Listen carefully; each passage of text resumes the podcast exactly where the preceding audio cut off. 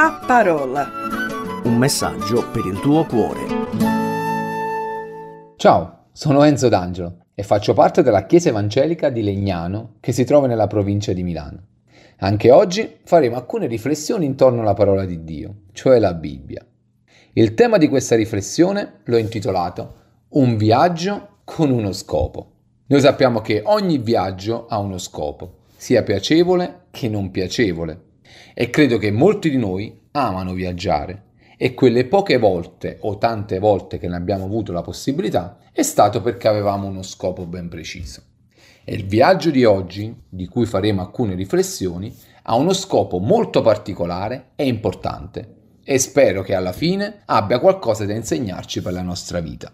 Questo viaggio è un viaggio lungo e non comodo come i nostri giorni, dove con aereo o treno è possibile raggiungere molte mete e in pochissimo tempo. Il viaggio di oggi si trova nel Vangelo di Matteo al capitolo 2, dal versetto 1 a 12. Il testo dice queste parole. Gesù era nato in Betlemme di Giudea, all'epoca del re Erode. Dei magi d'Oriente arrivarono a Gerusalemme dicendo: «Dov'è il re dei Giudei che è nato? Poiché noi abbiamo visto la sua stella in Oriente e siamo venuti per adorarlo». Udito questo, il re Erode fu turbato e tutta Gerusalemme con lui. Riuniti tutti i capi dei sacerdoti e gli scribi del popolo, si informò da loro dove il Cristo doveva nascere.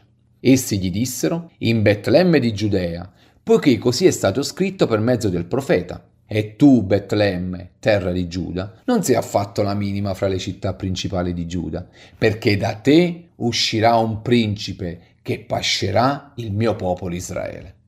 Allora Erode, chiamati di nascosto i magi, si informò esattamente da loro del tempo in cui la stella era apparsa e mandandoli a Betlemme disse loro: «Andate e chiedete informazioni precise sul bambino e quando l'avete trovato fatemelo sapere affinché anch'io vada ad adorarlo».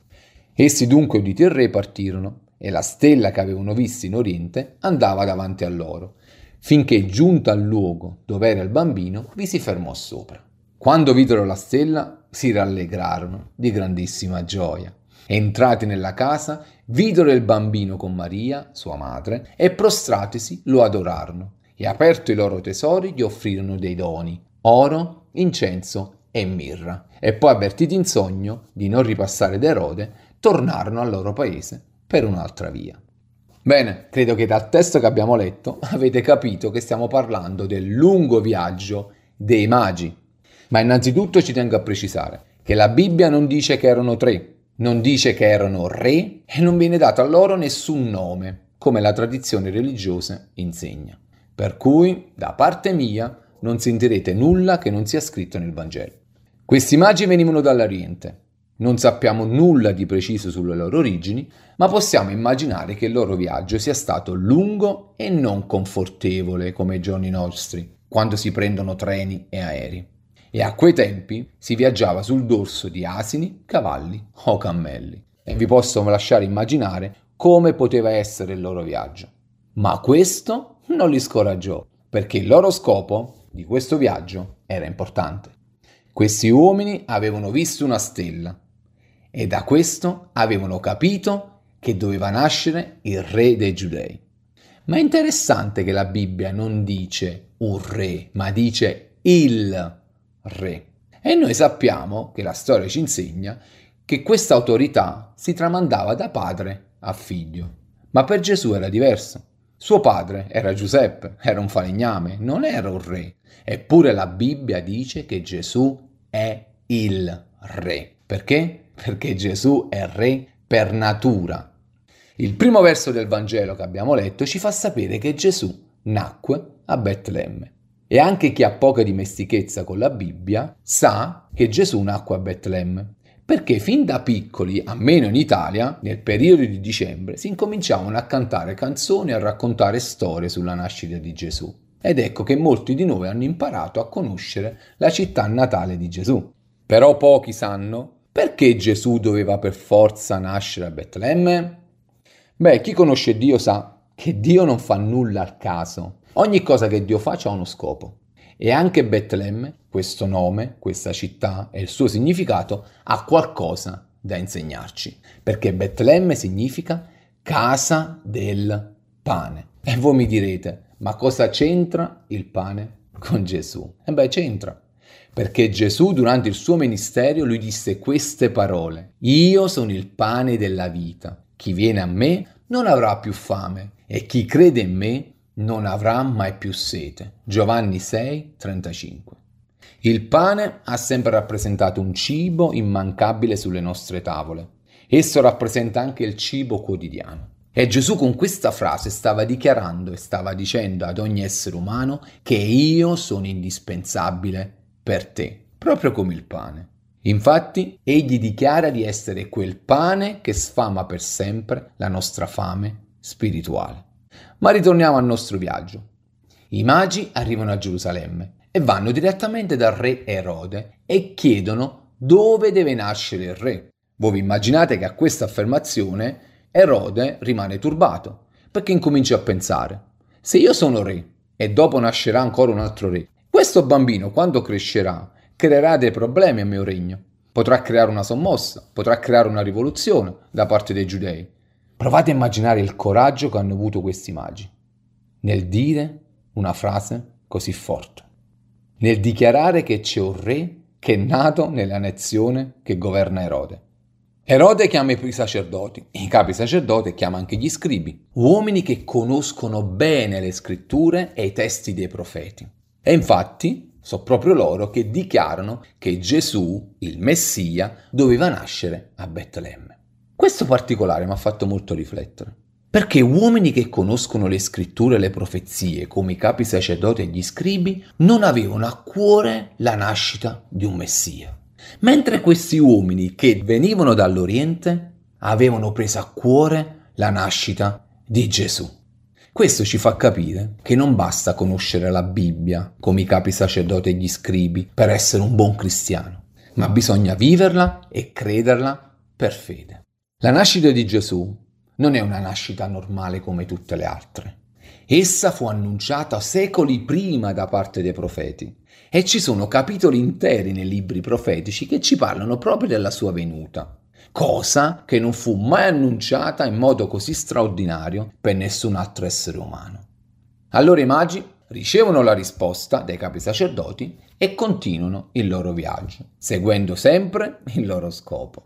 La stella gli fa da guida e potremmo dire, come ai giorni nostri, la stella gli fa da navigatore.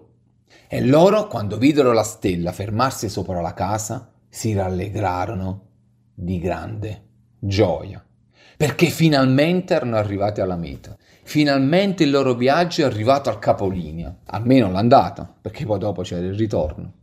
Ma quanto è bello arrivare all'obiettivo. Quanto è bello finire il nostro viaggio e poter dire: sono arrivato al mio scopo. Adesso però cerchiamo di capire quale fu lo scopo dei magi. Lo scopo dei magi non era solo di capire dove nasce Gesù, non era solo quello di sapere in che casa è nato Gesù o dove abitava Gesù, ma c'è uno scopo ben particolare. E ce lo dice sempre il Vangelo di Matteo che abbiamo letto, al versetto 10. Dice così: quando videro la stella, si rallegrarono di grandissima gioia. Entrati nella casa, videro il bambino con Maria sua madre e prostratosi lo adorarono. Vedere il bambino e adorare il re. Un lungo viaggio solo per vedere un bambino e adorarlo. Che poi, come abbiamo visto, non è un semplice bambino. Sai, anche io e te stiamo percorrendo un viaggio in questa vita. Ma ci siamo mai chiesti qual è il nostro scopo su questa terra? Credi che siamo stati creati solo per andare a scuola, trovarci un lavoro, sposarci un giorno, avere dei figli e poi col tempo ricevere una pensione e aspettare la morte? Credi che questo è uno scopo nella vita? Forse anche questi magi avevano la nostra stessa vita, famiglia, lavoro, case, figli, ma loro, guardando quella stella dall'Oriente, la loro vita cambiò. Le priorità cambiarono e lo scopo nella loro vita cambiò, racchiuso tutto in questo viaggio. Ora il loro scopo era adorare Gesù. Sai, la vita di Gesù è racchiusa in questi tre doni che i magi offrirono. L'oro rappresenta la regalità di Gesù, ma rappresenta anche la ricchezza, perché l'oro rappresenta ricchezza. E Gesù è ricco in bontà, è ricco in misericordia, è ricco in amore, in compassione. Poi c'è l'incenso. L'incenso rappresenta un buon profumo, perché Cristo è un buon profumo alle anime nostre, ma il profumo rappresenta anche le preghiere continue che Gesù fa per ognuno di noi. E poi c'è la mirra. La mirra rappresenta l'amarezza che Gesù ha dovuto provare su quella croce. Lui il vivente è passato per la morte. Lui il santo è passato come peccatore. Prova a immaginare Gesù che il vivente è dovuto stare 3 giorni a contatto con la morte. È un qualcosa impensabile per Gesù, eppure l'ha provato per me e per te. Allora cambia il tuo scopo nella vita, proprio come fecero i magi vedendo la stella. E anche tu, nel sapere che Gesù è morto per te, cambia il tuo scopo. Incomincia a vivere per Gesù, adorarlo, amarlo, e Lui ti donerà gioia e pace perché ti ama. Un caloroso saluto da Enzo e che Dio ci benedica. La parola. Un messaggio per il tuo cuore. Se ti è piaciuto questo programma, allora scarica l'app di CRC e scopri di più. Condividilo con gli amici.